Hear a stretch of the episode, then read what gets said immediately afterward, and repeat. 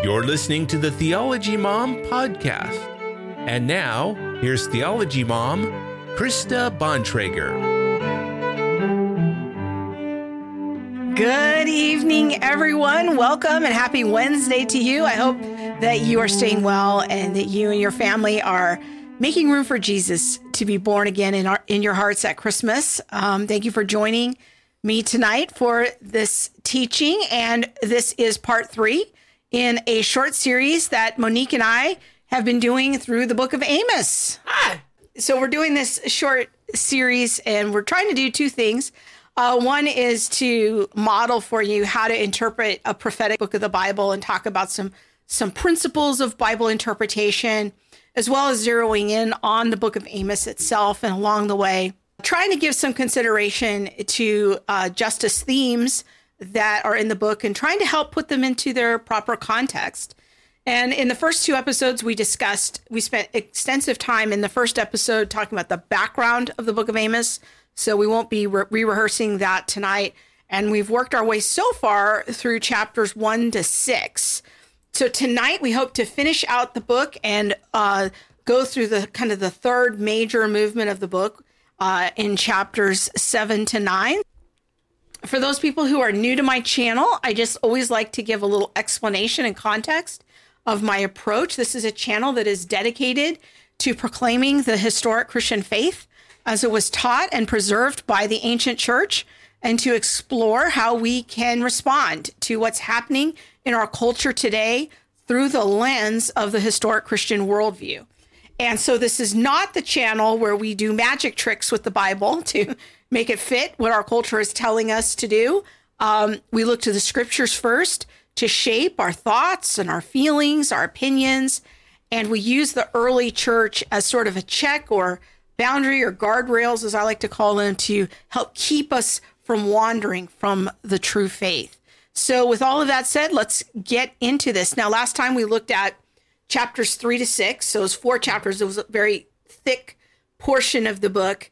Um, that was kind of the second major chunk of the book. And so, it was a lot. You were saying earlier before we went on the air, you're like, boy, it seemed like we did a lot last time. I Yeah. said, yeah, well, it's because that was, I was kind of trying to do it in chunks. So, we looked at God's case against Israel Yes. and a lot of the evidence that he was kind of bringing into the courtroom, putting together his his evidentiary trail of how they had violated the, their covenant relationship. And so the big picture behind everything that we're doing in Amos right now is the covenant and that God's people have broken their end of the covenant, the covenant agreement, the covenant relationship. And now they are receiving the curses that were promised to them in Deuteronomy 28. So if you really want to understand the context of Amos or any of the prophets, you got to, except for Jonah, which is a, he's a prophet to Gentiles, you have to um, kind of understand it through the lens of the covenant relationship uh, in those first books of the Bible. So, justice is a big theme we saw last week. We're going to continue to see that tonight. It's a big part of the problem in God's people not acting according to justice. But we also always want to define uh, what we mean by justice. We don't want to just immediately jump to where our culture is telling us what justice is. Where do we look? in the word. That's Yeah. where we get we get our definitions first there. Yeah. And you know, if a word isn't there, you like racism, you know, we want to make sure that we are definitely looking at principles to Yeah. be able to define these things. So, if we're talking about justice, one of the best places to start is in the law. Yeah. Looking in Exodus, Leviticus, Deuteronomy. But then we see a lot of carryover and repetition In the New Testament. in the New Testament. Yes. So we have to keep all of these things sort of hanging together and understand their proper relationship. So on that note, I had a viewer write into me this week, um, Andy. So I want to give Andy Allen. uh, yes. Yeah. So I want to give Andy a big shout out uh, for watching the series. He's been enjoying it and uh, sent me this screen cap from the NIV Study Bible. Okay. And I thought it was interesting. He had an interesting observation. If you look under theme and message, then this is kind of the intro to the book of Amos, and I think this was the 2000 edition of the notes. It says the dominant theme, clearly stated in 524, which calls for social justice as the indispensable expression of true piety. Amos was a vigorous spokesman for God's justice and righteousness. He condemns all who make themselves powerful or rich at the expense of others. And I'm wondering what what you think about that statement in light of what we've covered so far. How accurate do you think that is? I have some thoughts about it, but I want to hear yours first. Uh, I do have some thoughts. Well, I'm not a big fan of the term social justice. I get why people use it, but um, I'm not a big fan of that. That's what it's what sticks out to me first. Because it has a lot of baggage behind it. It does. Yeah. It does. Like I, I get it when you're trying to have conversations with people in culture and things like that, but to me it just mm.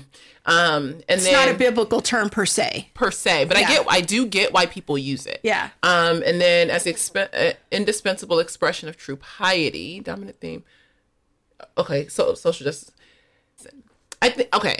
So I think that there are truths there like that God is is telling the nation of Israel like hey you didn't uphold the the covenant relationship mm-hmm. and you didn't uphold the covenant relationship with me one and then you didn't uphold the covenant relationship with each other two so between within your own group and then looking at people from the outside who didn't uphold who didn't not they didn't have the covenant relationship but they did understand the way that you should be treating some people Oh, the nations. the nations yes Yeah, in chapters one and two. Yeah. Mm-hmm. so okay. looking at that, like how do we treat one another? I would say those things fall under justice and righteousness. My Sure. my my relationship with one another, and we get the the foundation for how we should treat one another through the law. Right. So we so I see that and I see you know him saying like, well. Amos Amos is a spokesperson for these things. I actually think that God is calling people back to remember that. Can we go back to that picture really quick? Um Thank you. So I can I see it, but it there's something about it too that is like uh I don't know that he's making he's he's making himself a spokesperson for God's justice and righteousness, or is it that he's calling these people out because they haven't they haven't upheld the, the covenant, their responsibility. I think to me Yeah. those are a little different. And then he condemns all who make themselves powerful or rich at the expense of others. And it's I don't know, like, what does that mean? Yeah. What what does it really mean? Because you could say that I have, if I'm a, if I'm an employer, I became rich, so to speak, at the expense of my employees. Well, I don't know that that's an accurate term or an accurate way to not think about it. an injustice. Yeah, Yeah. Because I could be giving them health benefits, paying them a decent wage, you know, caring for their families. Like I, we can be doing all these things, and yet I still am the benefactor of a, a greater um, a greater percentage of wealth or income than what they are. But that doesn't mean that they're not taken care of. It doesn't mean that I'm acting unjustly with them. Right. And you know, it's it's kind of like in um, Luke 16.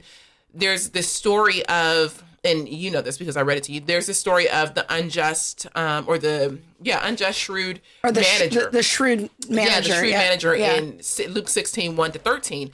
And that guy is is collecting commission or he there's something that he's doing. He's not like I would I would take in like looking at commentaries and things like that. He's not necessarily poor or you know not doing too well, but he's not the master either. Yeah. And so I just I don't know that by God's definition or standard that if I'm if I am taking care of those who are under me, like we have principles in the law to do, Yeah. that it's wrong that I, you know, become wealthy or whatever. Yeah. And I mean, there's there's all kind of law laws that say how you should take care of your employees. So I don't know. Those are some of my thoughts. Yeah, just and right off the she's doing this as a as a kind of a cold read here. Let's go back to it. Um, so this is good. I guess when I read this, um, I yeah I immediately had kind of an aversion to the term social justice. It surprised me that this went all the way back to 2000. So this is 20 years ago. Mm-hmm. This term was being used. I don't think as many people were aware of all of the academic baggage behind that word um, 20 years ago. But I mean, if we want to say that justice, let's just scratch out the word social. If justice is is an expression of true piety, I, I could kind of get on board with that. I mean, it's an expression. I don't know if it's An indispensable the expression. expression. I mean, there's other expressions of true piety, such as true worship and repentance of sin, Mm-hmm. and you know, there's a lot of other things that that are important too. I think kind of the word that came to me when I read this is that it's a highly truncated description of Amos. It's sort of just focused on the social issues, and and as we've been seeing, there's much more to what's happening in Amos. It's about covenant enforcement and you know the kind of the legal um going to court if you will and the evidence and we're going to look at today the verdict and and the punishments you know going to the sentencing phase I think this is what happens to with a lot of social justice people. Um, they they do take a section and then say, "See, all of Amos is about this, or all of Micah is about this." it's about justice Mhm, yeah. When not understanding that for Micah and for Amos, you need to look back at the law, you need to look back at the covenant and God's relationship with Israel Yeah. to be able to understand what's really happening here. Um, But this yeah. is this is the problem with just using the word justice and then jumping right into our modern cultural context. That's that's not helpful, and it it really distorts what's happening here, which is covenant enforcement. So, okay, well, let's get into chapters um, seven, eight, and nine. I found this little chart um, from Insight for Living, better than the janky chart that I had last week. So, um, thanks to wasn't janky. it was pretty janky. Uh, Chuck Swindoll's ministry, and so this is a good kind of visual summary of the major movements of the text. So the first week we kind of went through chapters one and two. Last week we focused on chapters three to six, that meaty part in the middle, and tonight we're finishing up with uh, chapters seven to nine. And so we can see um, kind of what's what's coming here in this in this movement and this is a great time to remind our friends the importance of reading a book over and over again so that you get those major movements Yeah. you've had to outline enough I passages was gonna now say I just did a report like this. Yeah. I did it on Jonah. yeah so but but you have to get that sense of the author's movement of what are the big pieces and doing something like that or creating an old-fashioned outline Mm-hmm. style he, that's how you really begin to make friends with the text Yeah. you re- you have to take that discipline because then you can go in the deep dive of well what does this little section mean this section in the middle of five verses or one verse but if you don't have that big scope first Yeah. then you don't know how this section fits into it so I okay agree. all right, let's pick it up here at chapter 7, verse 1 uh, marks a major turning point in the book. Now, God is going to de- start detailing the punishments. Uh, the verdict's been handed down. Now we're kind of moving into the sentencing phase. And he does this through a series of visions and, and the of telling what the judgments are going to be. This is what the sovereign Lord showed me. He was preparing swarms of locusts after the king's share had been harvested and just as the late crops were coming. And when they had stripped the land clean, I cried out, Sovereign Lord, forgive. How can Jacob survive? He is so small. So the Lord relented. This will not happen, the Lord said. So in that first vision, Amos sees these locusts coming at the harvest, decimating their food supply. And um, Jacob, um, Amos is basically pleading with God, remember your covenant. And he mentions Jacob there. And if we remember in Genesis, the three great fathers of, of our faith, Abraham, Isaac, and, and Jacob. Jacob. And Jacob was the father of the 12 tribes. So by saying Jacob, it's a shorthand way of saying your people. Remember your people. Don't forget your covenants. And then God relents. And then he shows him a second vision right after this. Go right back there. Um, this is what the sovereign Lord showed me. The sovereign Lord was calling for judgment by fire. It dried up the, the great deep and devoured the land. So it dried up the water and the land. I cried out, "Lo- Sovereign Lord, I beg you, stop. How can Jacob survive? He is so small. And so the Lord relented. This will not happen either. Then he shows him a third vision. This is what he showed me. The Lord was standing by a wall that had been built true to plumb with a plumb line in his hand. And the Lord asked me, What do you see, Amos? A plumb line, I replied. Then the Lord said, Look, I am setting a plumb line among my people Israel. I will spare them no longer. The high places of Isaac will be destroyed. The sanctuaries of Israel will be ruined. With my sword, I will rise against the house of Jeroboam. So it's specifically mm-hmm. dealing with the north, the, the house of Jeroboam. They they are the ones who set up the false worship. Yes. And so again, we have to keep that passage in Kings in mind of what happened with Jeroboam, mm-hmm. the sin of these worship centers that he set up in Dan and Bethel. I think that's important. It's important because of something that you said a couple weeks ago, where if we aren't familiar with what happened in Kings, the rest of it won't make sense. We won't know what's won't, happening yeah, in, in It'll this. just be, well, the sins of this person or the sins of that person. But we have to understand what happened because then I think that sets up, one, it sets up the rest of the Old Testament, but then it, it even sets up things that like how we live today. Mm-hmm. So yeah, yeah, just wanted to highlight that. So I have a question for you. Here's a pop quiz. Goodness gracious, I can't even. School ended yesterday, so now I can just tease her a little bit more. She's a little better mood. Uh, what is a plumb line? I don't know. I was going to ask that same question. I don't know what a plumb line is. Well, I anticipated this. I have a little picture. Oh goodness. So here's a plumb line. So a plumb line is a is a weight at the end of a string, and it's a thing that's often used by masons or other builders to make sure that a wall is straight. And it's it's a building tool to help make sure you have s- straight walls because what's going to happen if you have crooked walls? Your pictures will tilt. Your house is going to fall down for oh. sure. Oh. Yeah. You can't build a a, a structure um, with crooked walls. That, that's that's not going to work. So, you know, you would be surprised. I have seen many structures with crooked walls. I'm just going to put that out but there. But they're not very sound, and those are usually the first to fall in an earthquake. So, um, so yeah. Well, there's that. That's out of plumb. So, so what do you think God is saying here? Uh, if we could go back to the um, Amos a minute with the section about the plumb line, what do you think God is saying when He says that He's going to use this? He's setting a plumb line among my people. I will spare them no longer. What do you think He's saying there with that?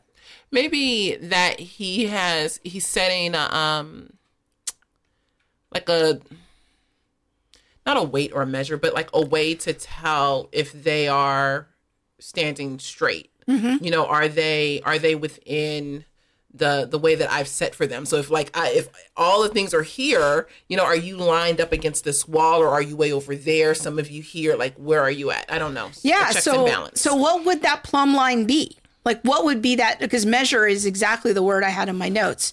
If he's going to use a measure to see how straight and strong and true his people are and to judge them for being crooked or bad, what would be that measure? I would say the law or his covenant. Yeah. With them. Yeah. So that plumb line is basically a way of, of saying you're crooked. Mm-hmm. you're not living up to loving God and loving your neighbor. And we know the, the Ten Commandments yeah, because basically. we have it written down. yeah, I told you what to do. Yeah, exactly. It's not it's not a mystery. Yeah.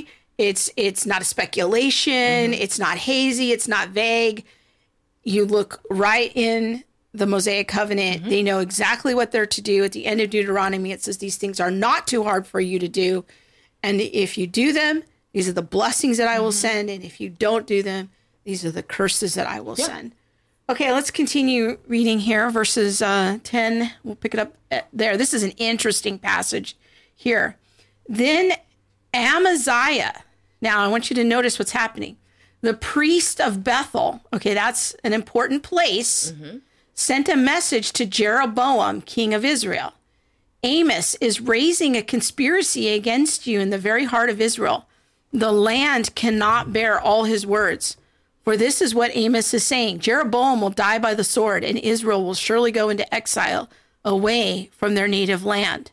Then Amaziah said to Amos, Get out, you seer. In other words, seer is another word for mm-hmm. prophet. Go back to the land of Judah, earn your bread there, and do your prophesying there. So go back to the south, get out of our kingdom in the mm-hmm. north in Israel. Don't prophesy at Bethel because this is the king's sanctuary and the temple of the kingdom. Amos answered Amaziah, I was neither a prophet nor the son of a prophet. So we talked about that the first Yeah. week. Amos doesn't graduate from the big prophetic ministry school. He's a shepherd and running a vineyard, minding his own business, and then God calls him into the prophetic ministry. Um, I was a shepherd and I was taking care of sycamore fig, fig trees. But the Lord took me from tending the flock and said to me, Go prophesy to my people Israel. Now then, hear the word of the Lord. You say, Do not prophesy against Israel. Stop preaching against the descendants of Isaac. Therefore, this is what the Lord says. Ooh, this is tough. You, your wife will become a prostitute in the city, and your sons and daughters will fall by the sword. Your land will be measured, divided up. You yourselves will die in a pagan country, and Israel will surely go into exile away from their native land. So now the the verdict is coming down. Here's what's going to happen to Here's you. my question: Who is the wife in this?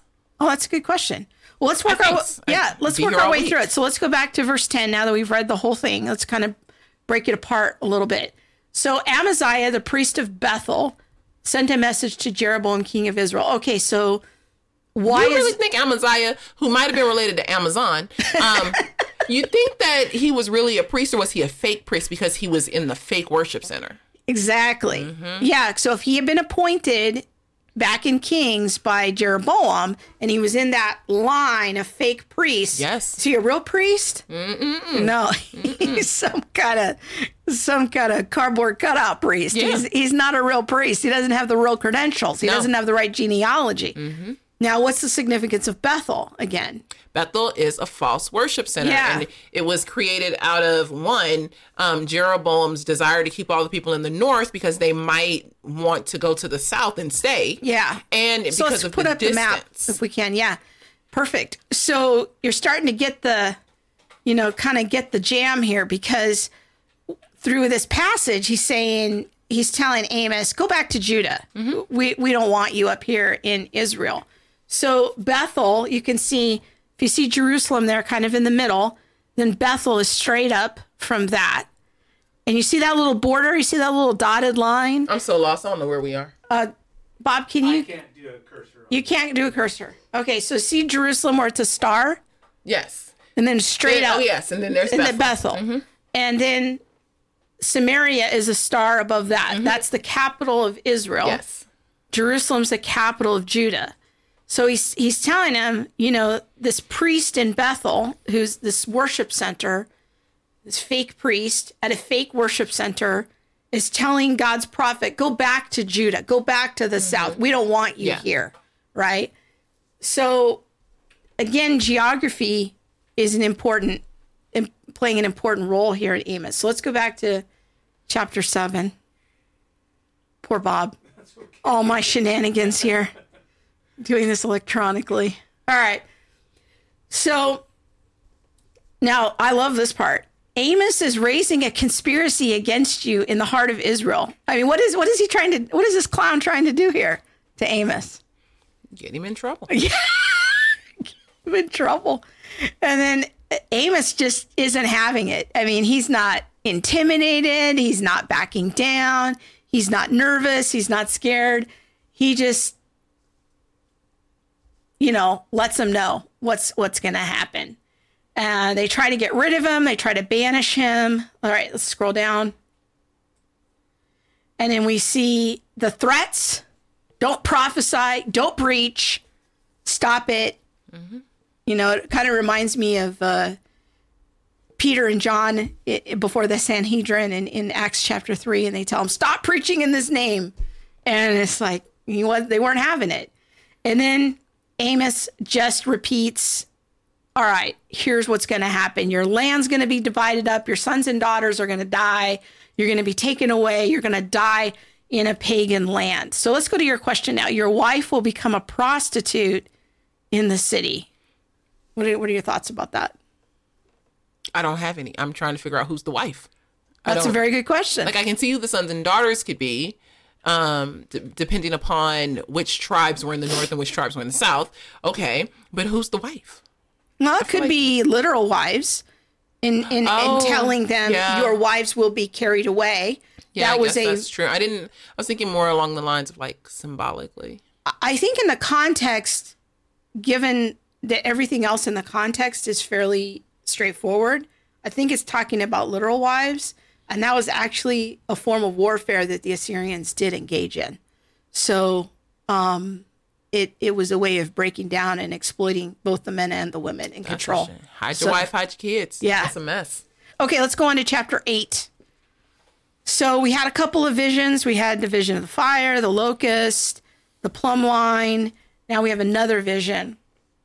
This is what the Lord, sovereign Lord, showed me: a basket of ripe fruit. What do you see, Amos? He asked. A basket of ripe, ripe fruit. I answered. Then the Lord said to me, The time is ripe for my people Israel. I will spare them no longer. In that day, declares the sovereign Lord, the songs in the temple will turn to wailing. Wow. Many, many bodies flung everywhere. Silence.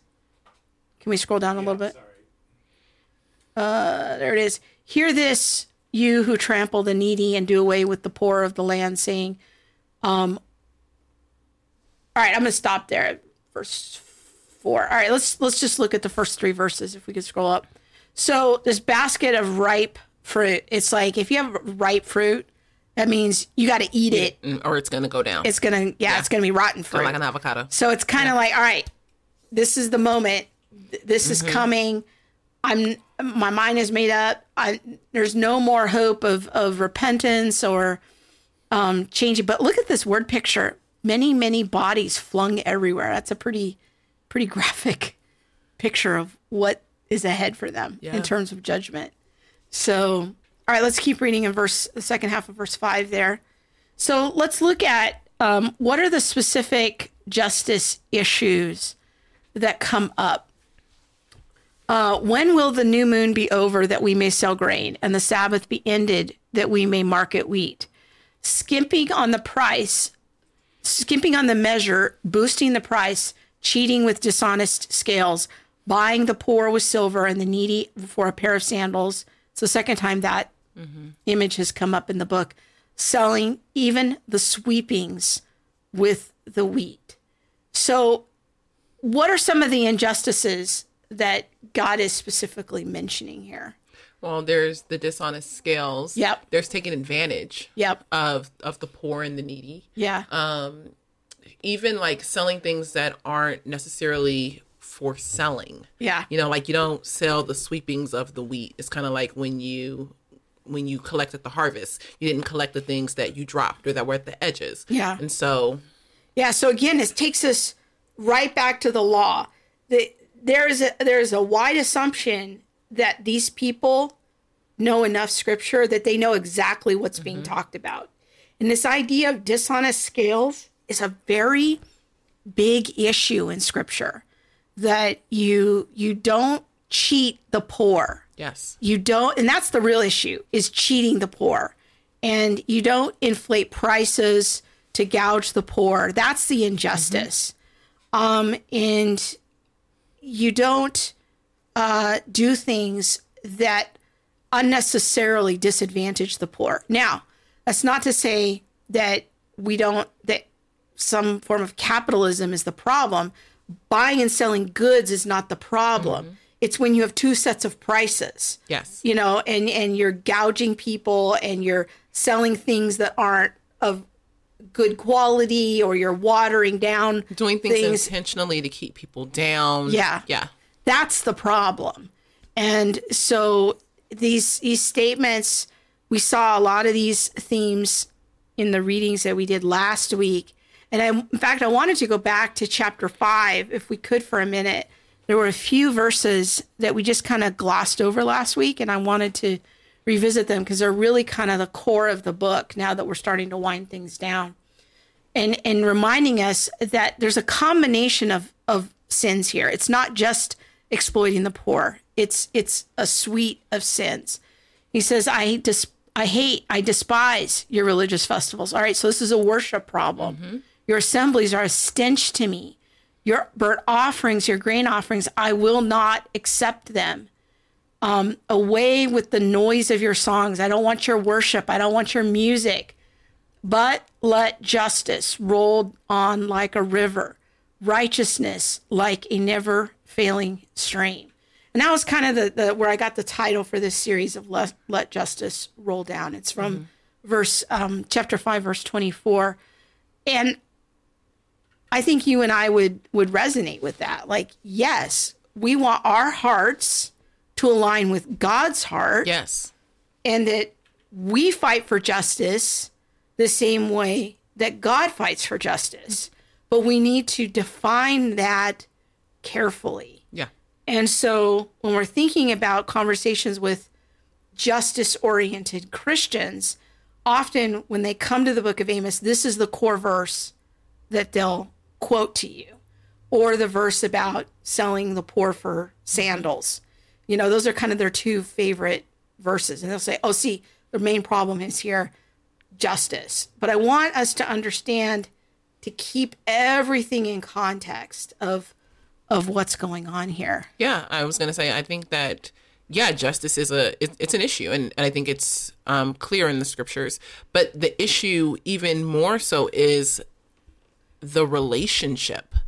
It's the relationship. They're out of covenant relationship with a very holy God. Yeah. And that's the primary that's the problem. Yeah. You you can't you can't address justice if you are not addressing your relationship with a holy God. Because how do you how do you know what justice is? How do you define it? What where are you looking? Like what's your plumb line to know that you're doing justice? yeah. So yeah, I, I think that justice is a huge problem, and and that's clear. And yet, it's it what what is the bigger problem is their their um that they've lost sight of righteousness, of personal righteousness, of righteousness as a nation, of what it means to worship a holy God and worship Him correctly. So when people talk about justice or they say, you know, let justice roll down like a river, the one of the first questions we need to ask is for specifics. What are we talking about? Because God is super specific about what justice looks like. Yeah. Justice can't just be an idea, a theory. It, it can't just be a policy. It it has to look like something. And it has to resemble what we see in scripture. And, you know, even if it has a, a semblance of of scripture or of what we see in scripture, we also have to remember it's kind of like if you're making a cake. You can have all the ingredients of a cake, but then as soon as you pour something else in it, it's not a cake anymore. Hmm. So you can't say, "Well, look, I have all these ingredients and I'm just going to take a little bit of ketchup." you know, or a little bit of mustard, and you're gonna get something that's not that's not cake. And it's the same thing when we look at things like justice. I have within scripture a very clear ingredient list of what justice is. These are the things that is. go into justice. Yeah. And when I decide to go into culture and take a little bit of something, something from culture and bring that in, there you go. You've lost it. Yeah. We have to remember that God calls us to think specifically and not just, you know, oh yeah, I have this and now let me willy nilly throw in a little bit of this and a little bit of that because I think that I can make it a little bit better. Yeah. We don't get to play God in that. That's so good. I like I like the cake analogy because um, God tells us very specific rules, and when you're making a cake, you got to have the right ingredients in the right quantities and measured the right way and mixed in the right order, put in the oven in the right way. You got to follow the instructions. It can't just be willy nilly and you know whatever it is. Yeah. I, I think that that's that's a really really important thing to keep in mind. Thank So- you. I'll be here all week. Go ahead, seminary. Go ahead. All right, let's go back to uh, start up in verse 9 here. In that day, declares the sovereign Lord, I will make the sun go down at night at, at noon and darken the earth in broad daylight. I mean, it's going to, this is his way of saying, like, judgment is coming. Things are going to get bad. I will turn your religious festivals into mourning, all your singing into weeping. I will make you, uh, I will make all of you wear sackcloth and shave your heads. I will make that time of mourning for an only son and end the end of it like a bitter day. I mean, and again, God is not against worship. I, I hear so many people take these statements in Amos and say, see, God doesn't really care about sacrifices. He doesn't like all this formalism. That's not what this is saying. You have to understand. Y'all is formal the wrong way. exactly. Yeah, you no. can't set up fake Yeah. worship centers with fake priests and fake holidays and fake sacrifices and think God's going to be like, man, it's close enough. That's all right. Yeah. You know, uh, just you do you. That's cool. No. And that's not how that works. The problem here is the fake worship. Mm-hmm. It's not that God's against the ceremonies. He set up the ceremonies Yes. in the law. So I hear so many social justice oriented people though they'll take these snippets from from Amos and they'll say, "See, God doesn't like all this formalism. He's against it." I'm like, "You're you're not reading it closely." I, So- I was in social justice for a while. I haven't heard that. I've, Oh. I actually hear that from progressives. Progressives, yes. Progressives. That would probably be more accurate. Yeah. Yeah. Okay, and then we get to verse 14 here toward the end of the chapter. He wraps it up with those who swear by the sin of Samaria. So what it, we have to ask ourselves, what is the sin of Samaria he's talking about? Who say, as surely as your God lives, Dan. Okay, that's another key place. As surely as the God of Beersheba lives, they will fall, never to rise again. And once Israel goes into captivity, they never get restored to the land. And is a dire um, situation for them, a permanent punishment. Uh, if we could go back to the map really quick, if that's a possibility. Um, so we see Samaria there, the capital. It has a star right under the word Israel. So it was the the capital of Israel. And Dan, we don't see on this map, but it's it's way at the top. It's at the northernmost border of Israel. Bethel was in the south, and those were kind of the two markers of the kingdom of Israel. That was where these alternative worship centers were the fake the the fake uh, worship centers. So, all right, let's go into chapter 9. All right. I saw the Lord standing by the altar, and he said, Strike the tops of the pillars so that the thresholds shake. Bring them down on the heads of all the people. Those who are left, I will kill with the sword. Ugh, this is so graphic. No one will get away, none will escape. Though they dig down to the depths below, from there my hand will take them. Though they climb to the heavens above, from there I will bring them down. Though they hide themselves at the top of Mount Carmel, uh, I will hunt them down and seize them. Though they hide f- from my eyes at the bottom of the sea, there I will command the serpent to bite them. They, though they are driven into exile by their enemies, there I will command the sword to slay them. I will keep my eye on them for harm and not for good. This doesn't really sound like the uh, the God of the progressives of you know, God's all love uh, and no judgment. Um, so it's it, he's basically saying, okay, now here's the sentencing. They're in the sentencing phase of here's all the punishments that are gonna is going to come down. It's a life sentence. You're never going to come back. It's it's you know it's a basically a capital crime, if you will, and your nation is is done. It's it's finished. Uh, let's keep you scroll down a little bit here? Uh, I'm going to go to verse seven. This is a really critical verse. Are you not Israelites, the same to me as the Cushites? Did I not bring up Israel from Egypt, the Philistines from Caphtor, and the Ar- Arameans from Kir? Okay, now I want you to look at this first part of verse 7. Are not you Israelites the same to me as Cushites? What is he what do you think the Lord's saying there to them? This is very important. the Cush were not um Who are the not Cushites? they were they were Gentiles. They were Gentiles. So- do you know where they lived? Maybe the land of Cush. Do you know where that is?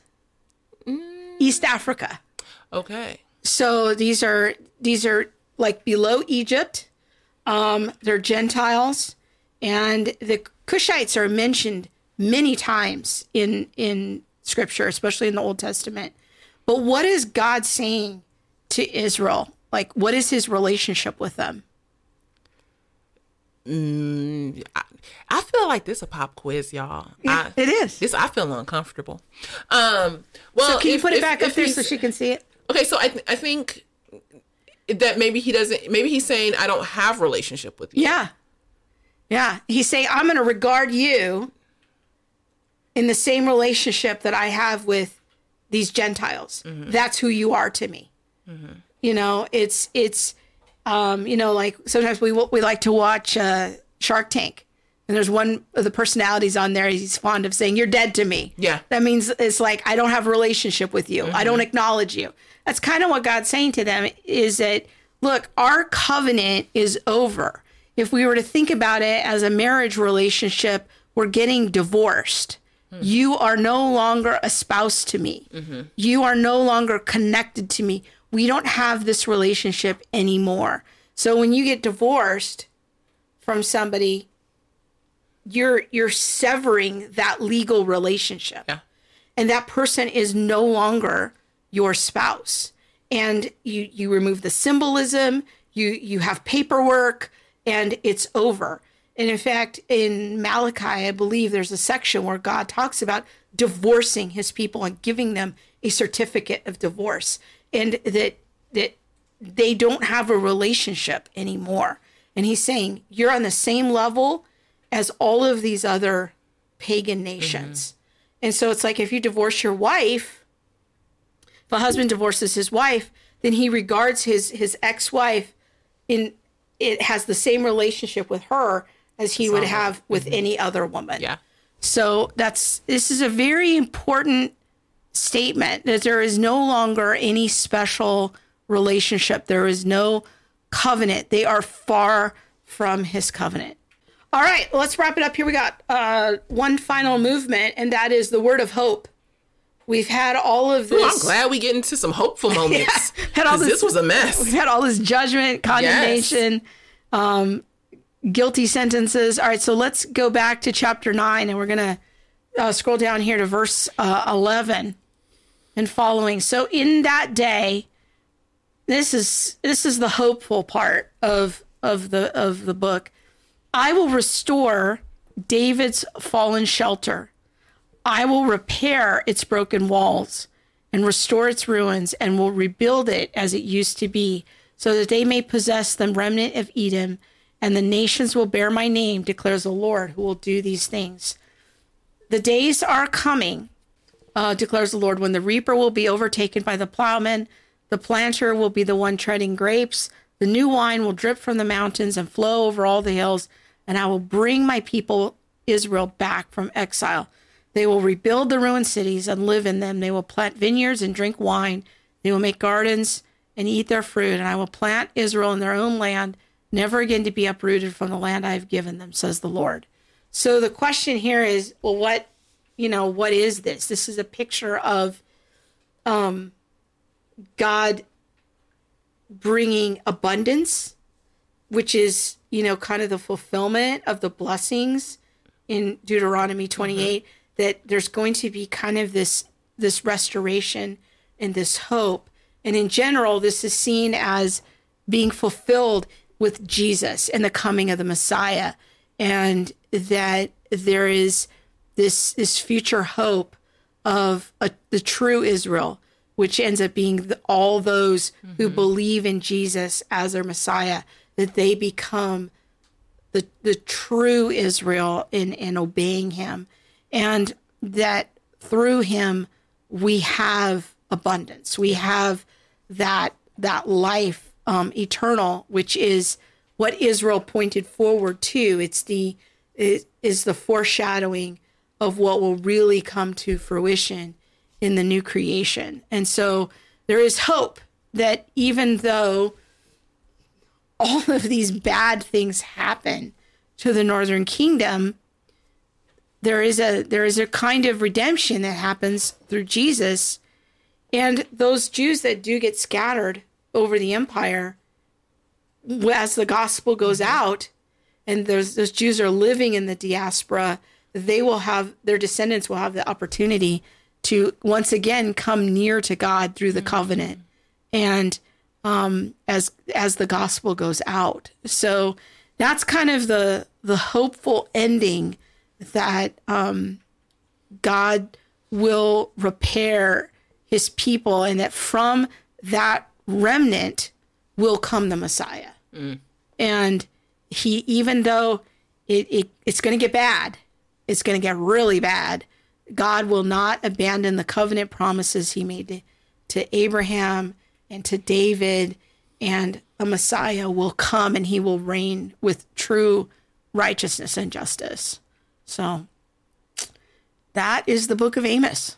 Well, there it is. Yes. I'm glad it didn't end like on that last note with like, you know, your wife gonna be a prostitute. That was rough. that would, you think? Can you imagine what the wife is thinking? Yeah. Like that'd be a mess. Well, thank you, everyone. I hope you enjoyed this. I hope it's been helpful to you and gives you some more of a framework for how to understand a prophetic book, how to understand the book of Amos, how to how to do some basic Bible study, read in chunks, get the big themes, use maps, and understand kind of the background of the prophets, learning about the law and the sin of Jeroboam. These are all very important things to kind of have in your toolkit as you're interpreting the Old Testament. So, thank you so much for joining us, and God bless and good night. Good night. Be sure to follow Theology Mom on Facebook and like, comment, and subscribe on YouTube.